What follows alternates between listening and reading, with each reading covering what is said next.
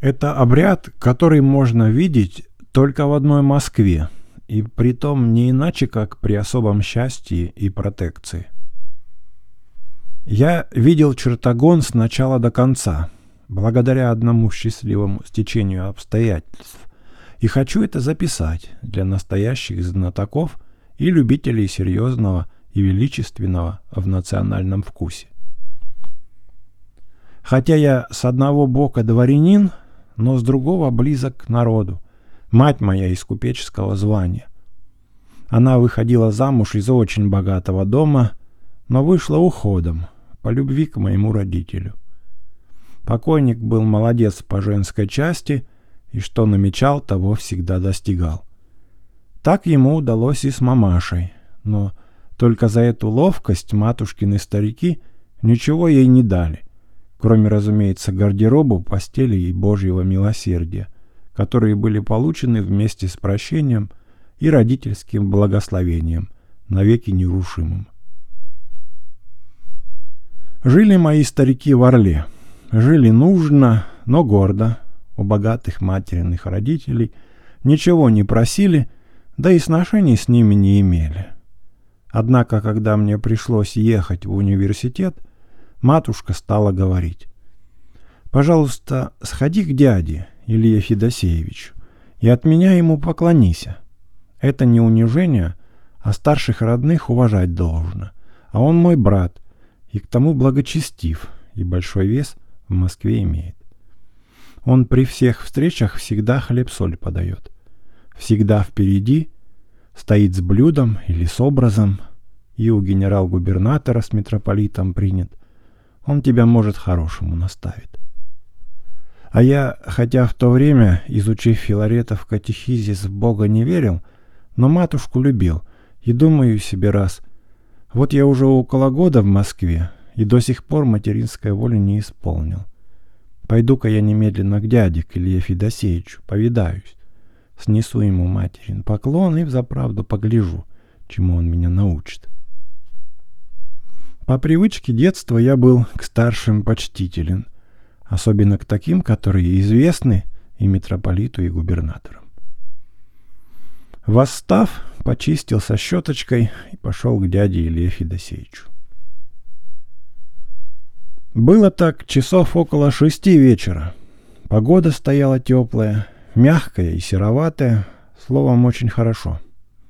Дом дяди известен. Один из первых домов в Москве, все его знают. Только я никогда в нем не был, и дядю никогда не видал, даже издали. Иду, однако, смело, рассуждая, что примет хорошо, а не примет и не надо. Прихожу на двор, у подъезда стоят кони и львы, сами вороные, а гривы рассыпные. Шерсть, как дорогой атлас, лоснится, а заложены в коляску. Ну, я взошел на крыльцо и говорю: так, мол, и так, я племянник-студент, прошу доложить Илье Федосеевичу. А люди отвечают: они сами сейчас сходят, едут кататься.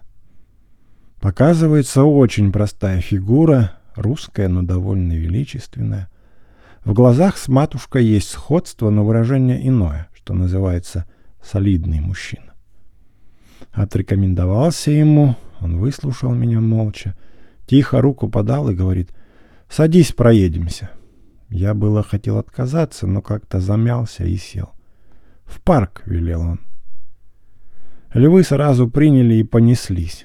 Только задок коляски подпрыгивает, а как за город выехали, еще шибче помчали. Сидим, ни слова не говорим, только вижу, как дядя себе цилиндр краем в самый лоб врезал, и на лице у него этакая, что называется, плюмса, как бывает от скуки. Туда-сюда глядит, один раз на меня метнул глазом, и ни с того ни с сего проговорил: «Совсем жести нет». Я не знал, что отвечать, и промолчал. Опять едем, едем, думаю, куда это он меня завозит? И начинает мне сдаваться, что я как будто попал в какую-то статью. А дядя вдруг словно повершил что-то в уме и начинает отдавать кучеру одно за другим приказания: направо, налево. У Яра стой. Вижу, из ресторана многой прислуги высыпало к нам. И все перед дядей чуть не в три погибели гнутся, а он из коляски не шевелится. И велел позвать хозяина. Побежали. Является француз. Тоже с большим почтением, а дядя не шевелится. Костью на балдашника палки о зубы постукивает и говорит: «Сколько лишних людей есть?» «Человек до тридцати в гостиных», — отвечает француз. «Да еще три кабины заняты». «Всех вон!» — говорит дядя. «Очень хорошо», — кивает француз. «Теперь семь часов», — говорит дядя, посмотрев на часы. «Я в восемь заеду. Будет готово?» «Нет», — отвечает. «В восемь трудно. У многих заказано. А к девяти часам пожалуйте. Во всем ресторане ни одного стороннего человека не будет». «Хорошо», — говорит дядя. «А что приготовить?» — спрашивает француз. «Разумеется, эфиопов. А еще?» «Оркестр. Один?» «Нет, два лучше. За рябыкой послать?» «Разумеется. Французских дам? Не надо их. Погреб? Вполне. По кухне? Карту». Подали дневное меню. Меню это по-французски. Дядя посмотрел и, кажется, ничего не разобрал. А может, и не хотел разбирать. Пощелкал по бумажке палкой и говорит: «Вот это все на сто особ». И с этим свернул карточку и положил в кафтан. Француз и рад, и жмется. Я, говорит, не могу все подать на сто особ. Здесь есть вещи очень редкие и дорогие, которых во всем ресторане всего-то только на пять порций. «А как же я могу моих гостей рассортировывать?» — взревел дядя. «Кто что захочет, всякому, чтобы было, понимаешь?» «Понимаю», — кивнул француз. «А то, брат, тогда и рябыка не подействует. Пошел прочь». Оставили ресторанщика с его лакеями у подъезда и покатили. Тут я уж совершенно убедился, что попал не на свои рельсы. И попробовал было попроститься, но дядя не слышал. Он был очень озабочен. Едем и только то одного, то другого останавливаем. «В девять часов к Яру», — говорит коротко каждому дядя. А люди, которым он это сказывает, все почтенные такие старцы. И все снимают шляпы и также коротко отвечают дяде: «Твои гости, твои гости, Федосеич». Таким порядком, не помню, сколько мы остановили, я думаю, человек двадцать. И как раз пришло девять часов, и мы опять подкатили к Яру. Слуг целая толпа высыпала навстречу и берут дядю под руки, а сам француз на крыльце. Салфеткой пыль у него с панталон сбивает. «Чисто?» — спрашивает дядя. «Один генерал, — говорит, — запоздал очень. Просился в кабинете кончить». «Сейчас вон его!» — кричит дядя. «Да он очень скоро кончит», — говорит француз. «Не хочу. Довольно я ему дал времени», — утверждает дядя. «Теперь пусть идет на траву доедать».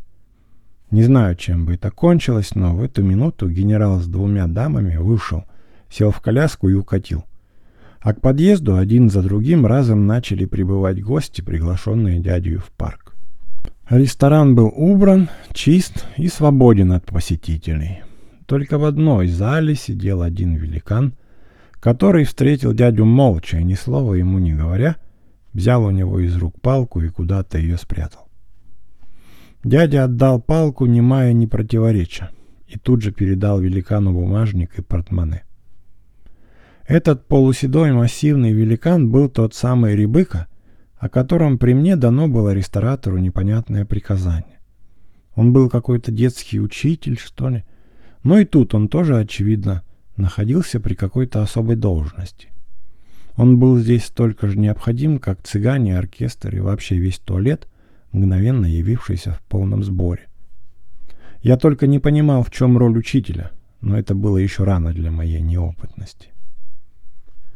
Ярко освещенный ресторан работал, музыка гремела, а цыгане расхаживали и закусывали у буфета. Дядя обозревал комнаты, сад, грот и галереи.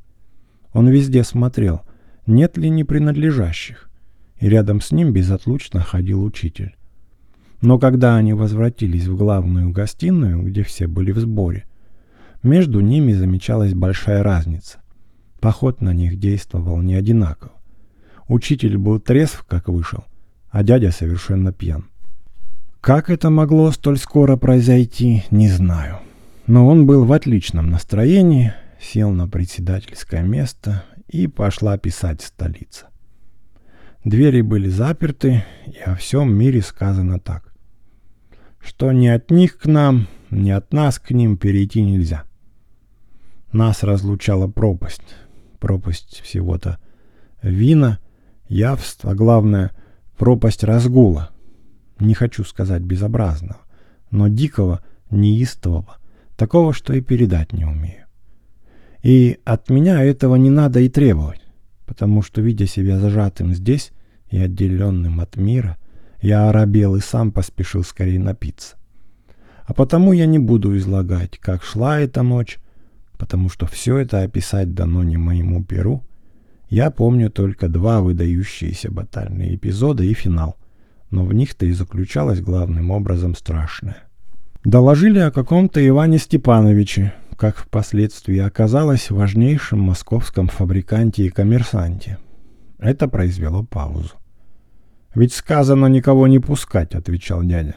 «Очень просятся». «А где он прежде был? Пусть туда и убирается».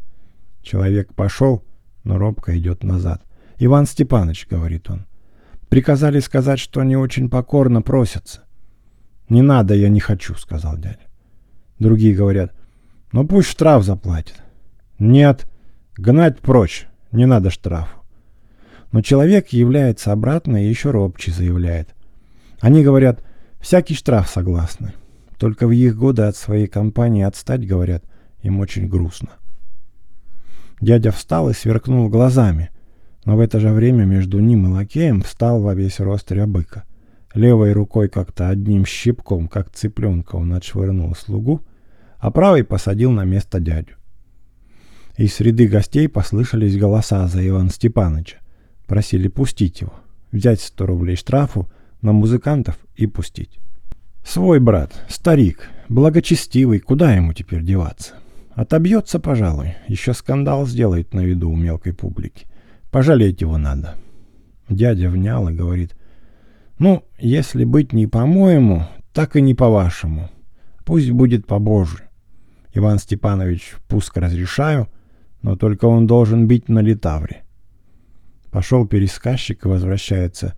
Просят, говорят, лучше с них штраф взять, чем литавру. «К черту тогда! Не хочет барабанить, пусть идет куда хочет». Через малое время Иван Степанович не выдержал и присылает сказать, что согласен бить в литавры. «Ну, пусть тогда придет», — говорит дядя. Входит муж, нарочито велик и видом, и почтенен, обликом строг, но очи угасли, хребет согбен, а борода комовата и прозелень. Хочет шутить и здороваться, но его остепеняют. «После, после это все», — кричит ему дядя. «Теперь бей в барабан». «Бей в литавры», — подхватывают другие.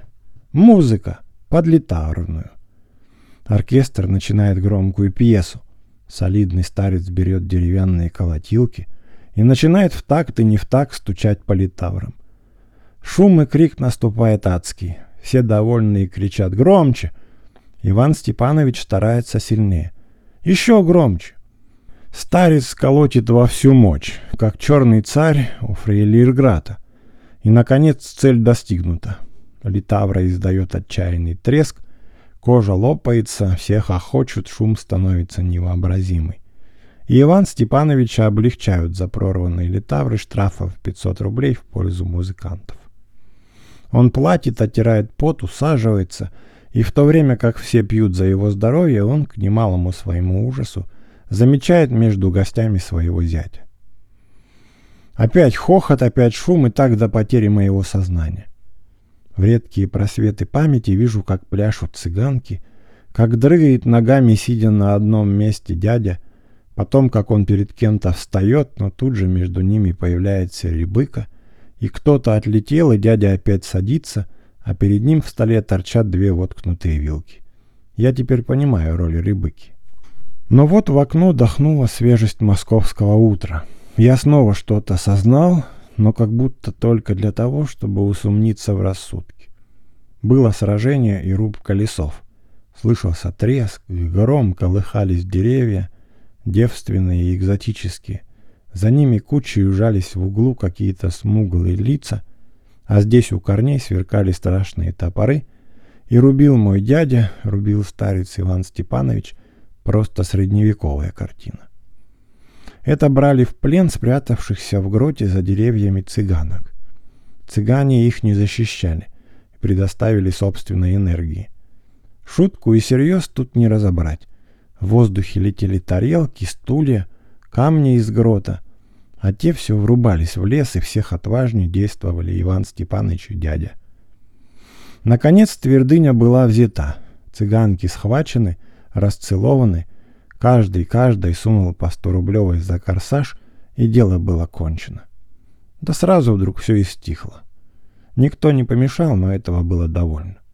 Чувствовалось, что как бы без этого раньше жизни не было, зато теперь все довольно. Всем было довольно, и все были довольны. Может быть, имело значение и то, что учитель сказал, что ему пора в классы, но, впрочем, все равно.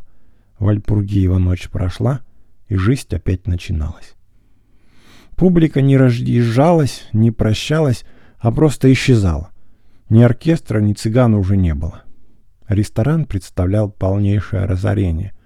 Ни одной драпировки, ни одного целого зеркала, даже потолочная люстра, и та лежала на полу вся в кусках, и хрустальные призмы ее ломались под ногами еле бродившей, утомленной прислуги.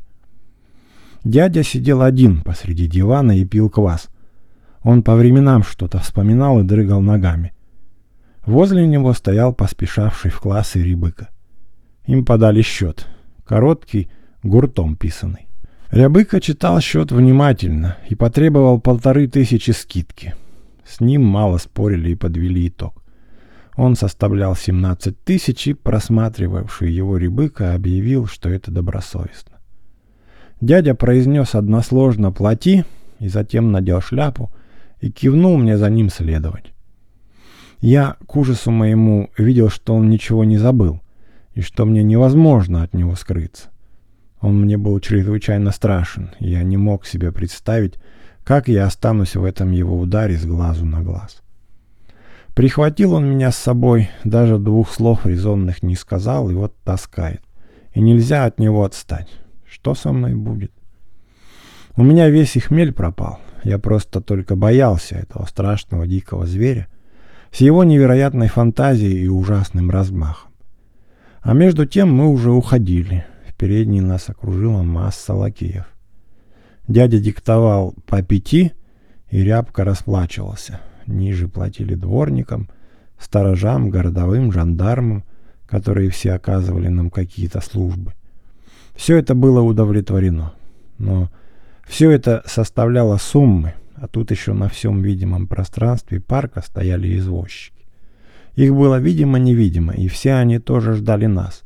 Ждали батюшку Илью Федосеевича, не понадобится ли зачем послать его милости.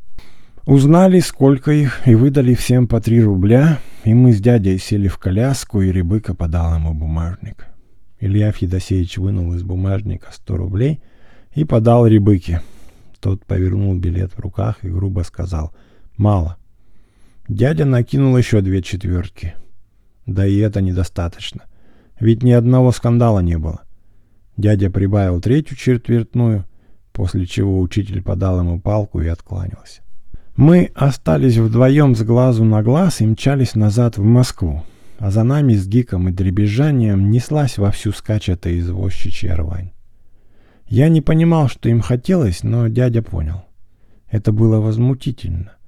Им хотелось еще сорвать отступного, и вот они под видом оказания особой чести Илье Федосеевичу придавали его почетное высокостепенство всесветному позору. Москва была перед носом и вся на виду, вся в прекрасном утреннем освещении, в легком дымке очагов и мирном благовесте, зовущем к молитве. Вправо и влево к заставе шли лабазы. Дядя встал у крайнего из них, подошел к стоявшей у порога липовой катке и спросил. «Мед? Мед. Чего стоит катка? На мелочь по фунтам продаем. Продай на крупное, смекни, что стоит». Не помню. Кажется, семьдесят или восемьдесят рублей он смекнул. Дядя выбросил деньги, а кортеж нас надвинулся. «Любите меня, молодцы, городские извозчики!» «Как же!» — закричали извозчики. «Мы завсегда к вашему степенству!» «Привязанность чувствуете?» — спрашивает дядя. «Очень привязаны», — отвечают те. «Тады снимай колеса!» Те недоумевают. «Скорей!» — командует дядя. Кто попрытче, человек двадцать, слазили под козла, достали ключи и стали развертывать гайки. «Хорошо», — говорит дядя, — «теперь мажь тут все медом». «Батюшка, мажь вам, — говорю, — этакое добро, в рот любопытнее. Мажьте!» И не настаивая более, дядя снова сел в коляску, и мы понеслись. А те, сколько их было, все остались со снятыми колесами над медом, которым они колес верно не мазали, а растащили по карманам или перепродали лобазнику. Во всяком случае, они нас оставили, и мы очутились в банях. Тут я себе ожидал кончину века. И ни жив, ни мертв сидел в мраморной ванне, а дядя растянулся на пол, но не просто, не в обыкновенной позе, а как-то апокалипсически. Вся огромная масса его тучного тела упиралась об пол только самыми кончиками ножных и ручных пальцев. И на этих тонких точках опоры красное тело его трепетало под брызгами пущенного на него холодного дождя. И ревел он сдержанным ревом медведя, вырывающего у себя больничку. Это продолжалось с полчаса, и он все одинаково весь трепетал, как желе на тряском столе. Пока, наконец, сразу вспрыгнул, спросил квасу, и мы оделись и поехали на Кузнецкий к французу. Здесь нас обоих слегка подстригли, слегка завили и причесали. Мы пешком перешли в город, в лавку. Со мной все нет ни разговора, ни отпуска. Только раз сказал. «Погоди, не все вдруг, чего не понимаешь, с летами поймешь». В лавке он помолился, взглянул на всех хозяйским оком и стал у конторки. Внешность сосуда была очищена, но внутри еще ходила глубокая скверна и искала своего очищения. Я это видел и теперь перестал бояться. Это меня занимало. Я хотел видеть, как он с собой разделается, воздержанием или какой благодатью. Часов в десять он стал больно нудиться. Все ждал и высматривал соседа, чтобы идти втроем чай пить. Троим собирают на целый пятак дешевле. Сосед не вышел. Помер скорописной смертью. Дядя перекрестился и сказал: «Все помрем». Это его не смутило, несмотря на то, что они сорок лет вместе ходили в Новотроицкий чай пить. Мы позвали соседа с другой стороны. И не раз сходили, того-сего отведали, но все натрезво. Весь день я просидел и проходил с ним, а перед вечером дядя послал взять коляску ко Всепетой. Там его тоже знали и встретили с таким же почетом, как у Яра. Хочу пасть перед Всепетой и о грехах поплакать, а это рекомендую мой племяш, сестры сын, сказал дядя. «Пожалуйте», — говорят Иннокентий, — «пожалуйте, от кого же Всепетой, как не от вас, покаяние принять? Всегда ее обители благодели. Теперь к ней самое расположение, всеночное». «Пусть кончится. Я люблю без людей», — сказал дядя. «И чтобы мне благодатный сумрак сделать». Ему сделали сумрак, все погасили кругом, кроме одной свечки или двух лампад, и еще большой глубокой лампадой с зеленым стаканом перед самой Всепетой. Дядя не упал, а рухнул на колени. Потом ударился лбом об пол ниц, схлипнул и точно замер. Я и две инокини сели в темном углу за дверью. Шла долгая пауза. Дядя все лежал, не подавая ни глаза, ни послушания. Мне казалось, что он будто уснул. Я даже сообщил об этом монахиням. Опытная сестра подумала, покачала головой и, возжегши тоненькую свечечку, зажала ее в горсть и тихонечко направилась к кающемуся. Тихо обойдя его на цыпочках, она возмутилась и шепнула: «Действует. И с оборотом. Почему вы замечаете?» Она пригнулась, дав знак и мне сделать то же, и сказала: «Смотри прямо через огонек, где его ножки. Вижу. Смотрите, какое борение». Всматриваясь, и действительно замечаю какое-то движение. Дядя благоговейно лежит в молитвенном положении, а в ногах у него словно два кота дерутся. То один, то другой друг друга борют, и так частенько, так и прыгают. «Матушка, — говорю, — откуда же эти коты?» «Это, — отвечают, — вам только показываются коты. А это не коты, а искушение. Видите, он духом к небу горит, а ножками-то еще каду перебирает». Вижу, что и действительно. Это дядя ножками вчерашнего трепака доплясывает. Но точно ли он и духом теперь к небу горит?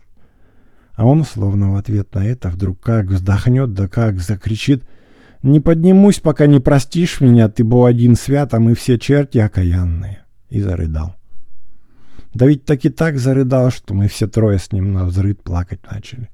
Господи, сотвори ему по его молению. И не заметили, как он уже стоит рядом с нами и тихим благочестивым голосом говорит мне: «Пойдем, справимся». А монахи не спрашивают: «Сподобились ли, батюшка, отблеск увидеть?» «Нет, — отвечает, — отблеска не сподобился. А вот этак вот было». Он сжал кулак и поднял, как поднимают за вихор мальчишек. «Подняла?» «Да». Монахини стали креститься, и я тоже. А дядя пояснил: «Теперь мне, — говорит, — прощено». Прямо с самого сверху из-под кумпола разверстой десницей сжала мне все волосы вкупе и прямо на ноги поставила. И вот он неотвержен и счастлив. Он щедро одарил обитель, где вымолил себе это чудо, и опять почувствовал жизнь, и послал моей матери всю ее приданную долю, а меня ввел в добрую веру народную. С этих пор я вкус народный познал в падении и в восстании. Это вот он и называется чертогон, и же беса чужеумия испраздняет. Только сподобиться этого, повторяю, можно в одной Москве, и то при особом счастье или при большой протекции от самых степенных старцев.